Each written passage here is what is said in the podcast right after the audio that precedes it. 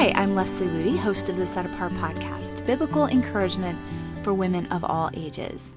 Today we're going to be starting a two-part series for a biblical response when others let you down. When you're going through a time of feeling hurt or disappointed or confused or rejected or lonely, how do you approach a situation like that with a heavenly perspective? I'm going to be sharing with you some really important biblical truths that I feel God has spoken to my heart when I've faced situations like that.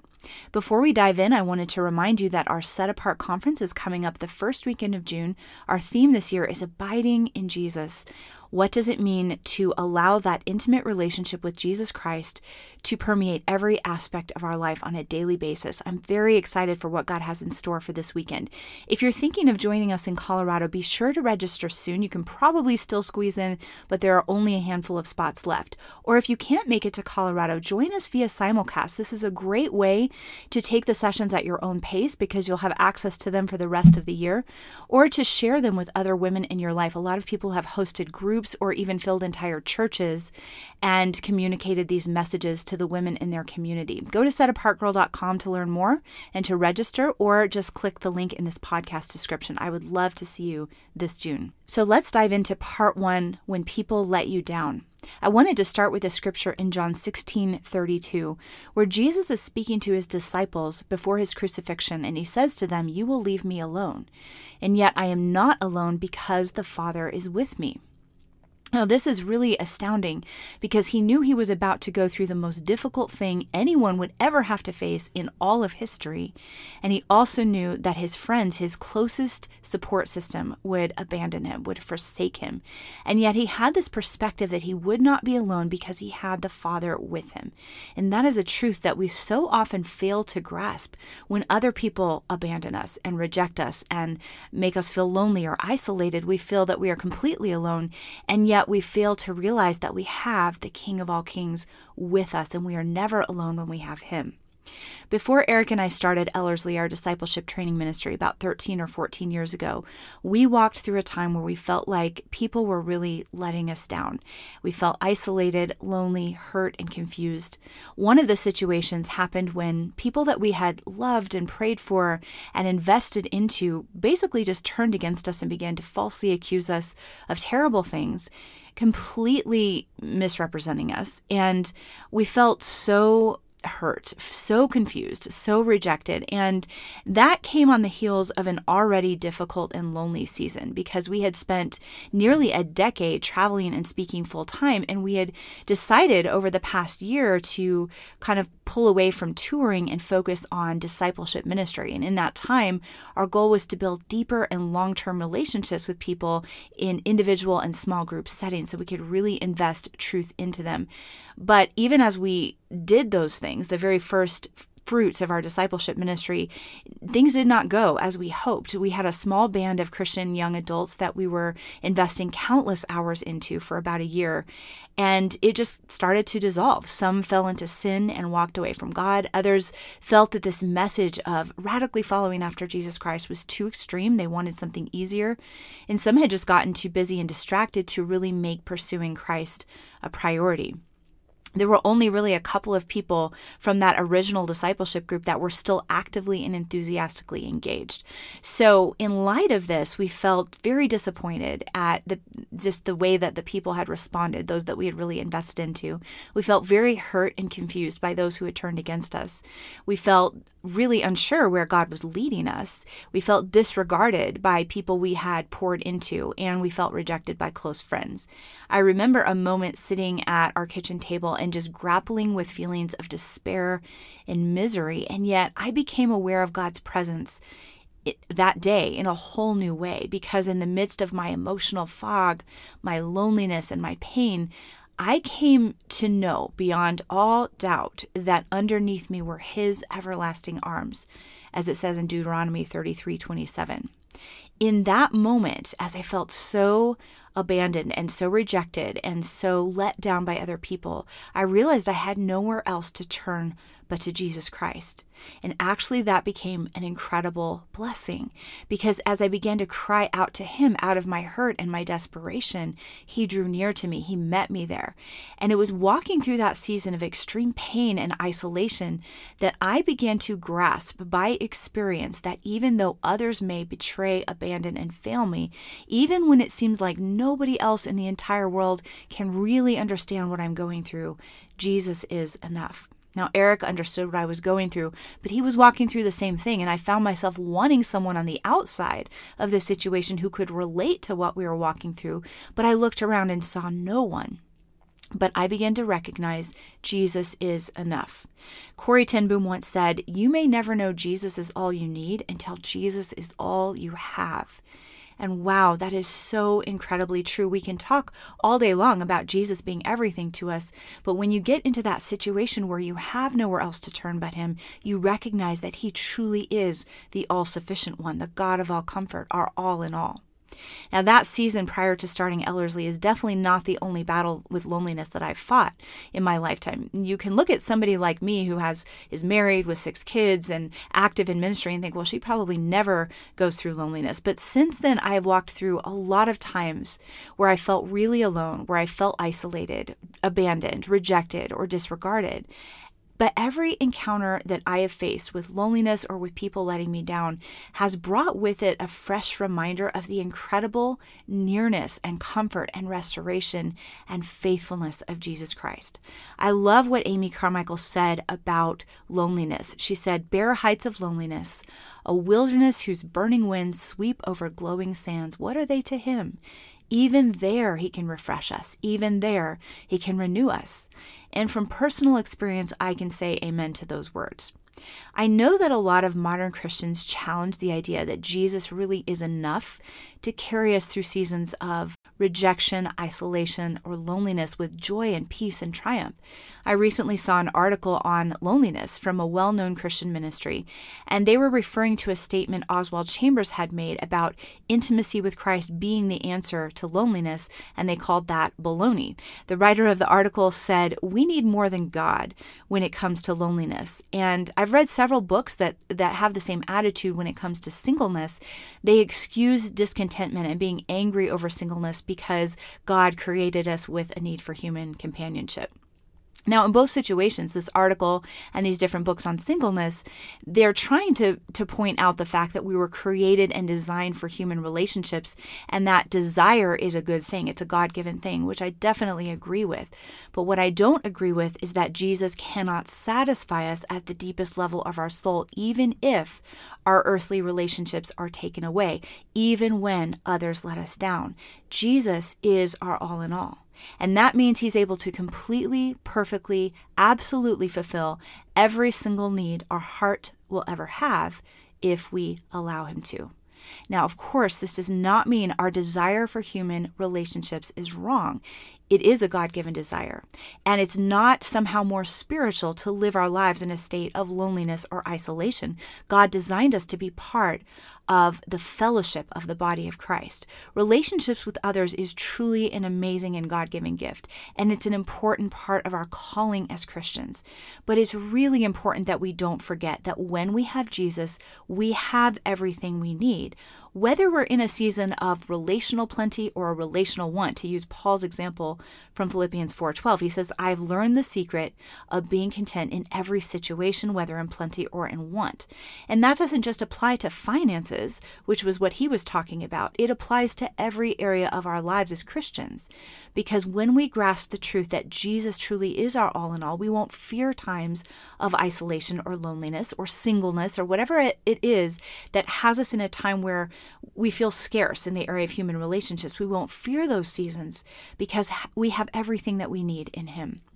I've talked on this podcast before about Darlene Deibler, who was an American missionary in the Second World War to New Guinea, and she was taken prisoner by the Japanese. She became a prisoner of war. She lost her husband. She went through truly horrific things during the war. And her book is called Evidence Not Seen. If you've never read it, it's just an amazing picture of God's grace and faithfulness in a very, very difficult time. But I want to highlight one specific aspect of her story that enunciates this truth: Jesus is enough. Imagine if you were an ocean away from everything familiar, if you were cut off from friends and family in the middle of a war. Imagine being imprisoned in a concentration camp and surrounded by sorrow and sickness with no news of the outside world. That would be hard enough. You'd feel incredibly fearful and isolated. But then imagine learning that your husband has died and you haven't even had the chance to say goodbye to him. Imagine being falsely accused as a spy and placed in a filthy confinement cell with only a half a cup of maggot-filled rice to eat every single day. Imagine also being tortured by cruel guards while also suffering from serious illnesses and wasting away from starvation. And then on top of all of this, imagine being sentenced to be executed.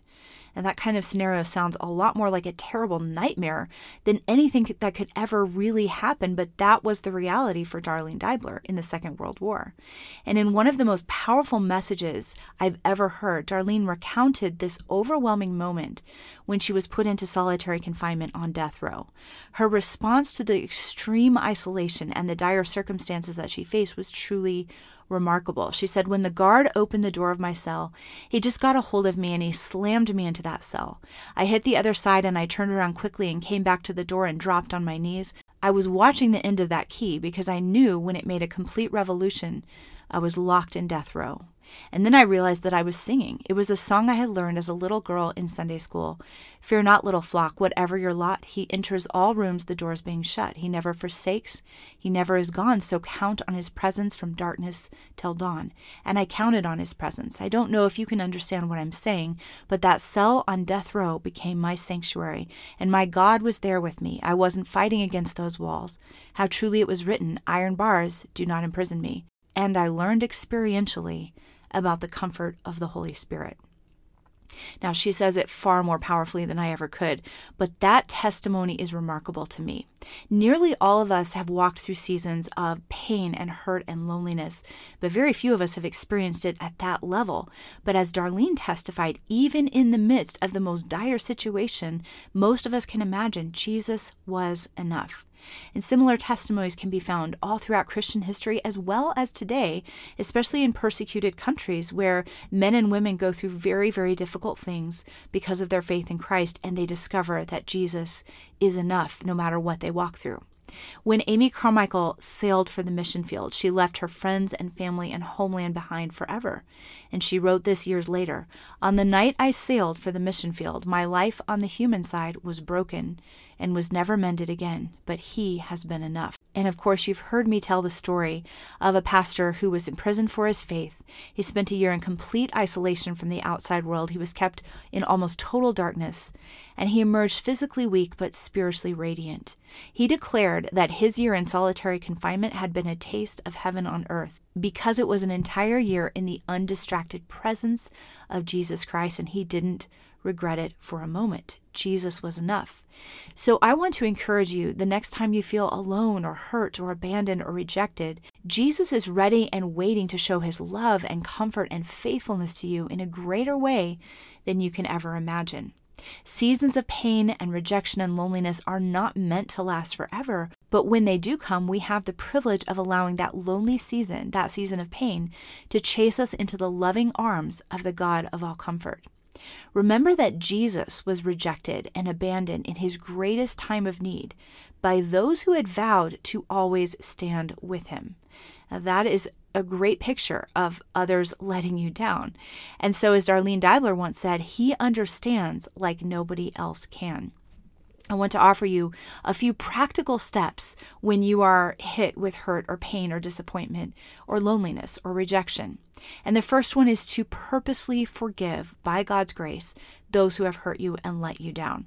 A lot of times we expect those closest to us to be perfect, to never hurt us, to be a great example of Jesus Christ, but no one is ever going to be perfect this side of heaven, and people will hurt us and let us down, even those closest to us, and we have to make that decision by God's grace to forgive, just as God has forgiven us. If you don't feel like you have the strength in yourself to forgive those who have hurt you, that is because you don't. It is only by His enabling power that you can say, Lord, I forgive this person. I place this sin at your feet. I'm not going to cling to it anymore. Lord, I surrender this hurt and this pain to you, and I will no longer hold it against them or let resentment creep into my heart. Again, if it's a process of receiving God's grace, walk through that process. And any time the enemy tries to remind you of the way that person hurt you, remind him that you have chosen to forgive and lay that offense at the feet of Jesus. Also, ask God to reveal Himself to you as the God of all comfort. This is a truly astounding aspect of His nature that I think a lot of us overlook, but He is the God of all comfort. His presence, His peace, His joy is available to us in our most difficult seasons if we simply go to Him, spend time with Him, and ask Him to be the God of all comfort to us. Also, practice running to Him first, not running away from Him when difficult things happen. There's a really powerful moment in Darlene Deibler's story when she first learned that her husband had died and she hadn't had a chance to say goodbye to him. Her response, even though she was overwhelmed with anguish and grief, her response was to turn to the only one she knew who could truly comfort her heart. And He drew near to her and gave her this incredible peace, this incredible sense of calm in the midst of that storm. Another thing that is so important to do when others have let you down and you're reeling with the pain of that is to purposely replace lies with truth. The enemy will often come in when we've been hurt by other people and just hit us with so many lies. And yet, no matter what lie the enemy hits us with, there is always truth in the Word of God that can set us free. And we need to build our reality around truth instead of lies. So, for example, if the enemy says, you are too broken, you have been too hurt, you can never really experience the joy and the freedom that Christ offers because the pain you carry is too great. And I've felt that lie before, and I've been tempted to believe that lie before. But going to the Word of God, He says something very different. He says, I will give you beauty for ashes in Isaiah 61:3. He says, I will restore to you the years the locust has eaten in Joel 2:25. And what the enemy has meant for evil, I will turn to good, Genesis 50:20. And no eye has seen, no ear has heard, nor has it entered into the heart of man what God has prepared for those who love Him. And He says, I will heal you and let you enjoy abundant peace and security in Jeremiah 33:6. And I choose to make that my reality rather than what the enemy is telling me. Or if the enemy says, God does not care about you, you don't matter, your life doesn't have a purpose. Many of us have heard that lie and been tempted to believe it. God says something very different. He says, before I formed you in the womb, I knew you. Before you were born, I set you apart. Jeremiah 1:5. I created your inmost being. I knit you together in your mother's womb. You are fearfully and wonderfully made. My thoughts towards you outnumber the grain of sand. Psalm 139. He says, I have redeemed you. I have called you by your name. You are mine. Isaiah 43:1.